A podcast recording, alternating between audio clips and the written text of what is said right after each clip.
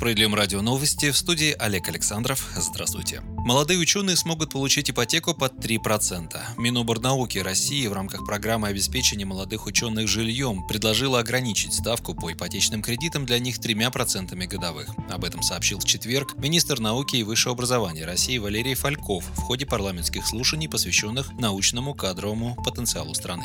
По словам министра, обеспечение молодых ученых жильем – одна из ключевых социальных гарантий. Фальков отметил, что ведомство направило в Кабмин и предварительно заручилось поддержкой на расширение перечня тех, кто будет иметь доступ к этой программе по стажу работы в научных организациях. Кэшбэк на детский отдых в 2021 году смогут получить около 400 тысяч человек. Нормативные акты, необходимые для запуска программы по частичному возврату стоимости путевок в детские лагеря, сегодня проходят финальные согласования, сообщили в Комитете Госдумы по вопросам семьи, женщин и детей. Правительство уже выделило на программу 5 миллиардов рублей. Организации, занимающиеся детским отдыхом, ждут требований к ним со стороны исполнительной власти. Им нужно успеть внести необходимые изменения в свои документы, чтобы стационарные лагеря и базы отдыха приняли участие в программе до начала активного туристического сезона. Напомним, Владимир Путин в послании Федеральному собранию 21 апреля заявил, что в России будет реализована программа поддержки студенческого и школьного туризма, включающая частичную компенсацию затрат на приобретение турпутевок по стране. По детскому отдыху кэшбэк составит 50%. Президент поручил организовать программу к 15 мая.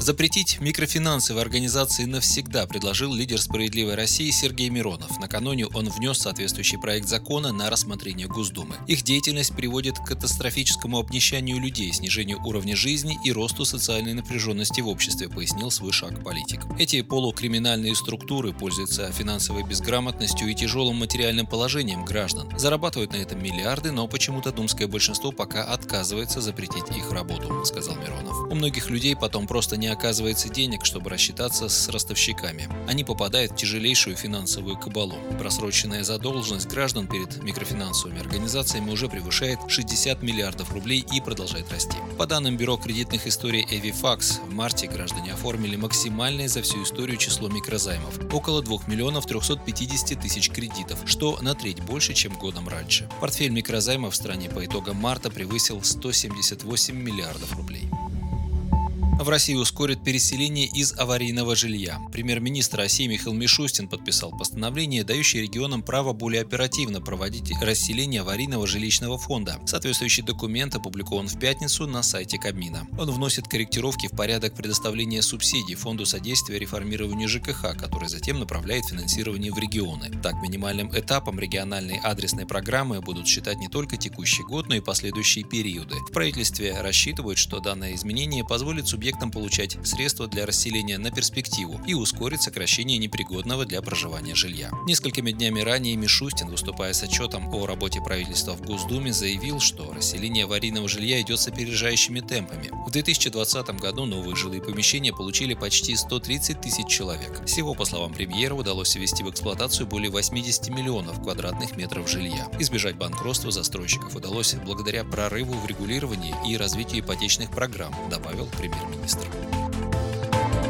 Единая Россия сегодня завершает прием документов на внутрипартийное голосование. Бюджетников активно склоняют к участию в праймерис Единой России, жалобы на это поступают в действующие в стране десятки центров защиты прав граждан. Таким образом, партия власти задействует административный ресурс еще до начала думской кампании, отметил руководитель фракции СР в Госдуме Сергей Миронов. Прямого принуждения нет, но отказывать начальству в просьбах непросто, тем более бюджетникам, заявил Сергей Миронов. Таким образом, уже в ходе своей внутрипартийной репетиции выборов ЕР включает административный административный ресурс. Видимо, опасается, что без этого их праймерис могут вовсе не состояться, особенно с учетом продолжающегося падения рейтинга. Можно не сомневаться, что к началу реальной кампании административный двигатель будет разогрет и включен на полную. Это способ для партии власти держаться на плаву, ведь после пенсионной реформы и других антинародных решений имидж уже не спасти, уверен главный социалист страны. Сергей Миронов напомнил, что в марте «Справедливая Россия за правду» запустила уникальный проект «Справедливый наблюдатель», в рамках которого идет подготовка 120 тысяч наблюдателей на выборах в Государственную Думу в сентябре этого года. Они будут взаимодействовать в том числе через специальные мобильные приложения.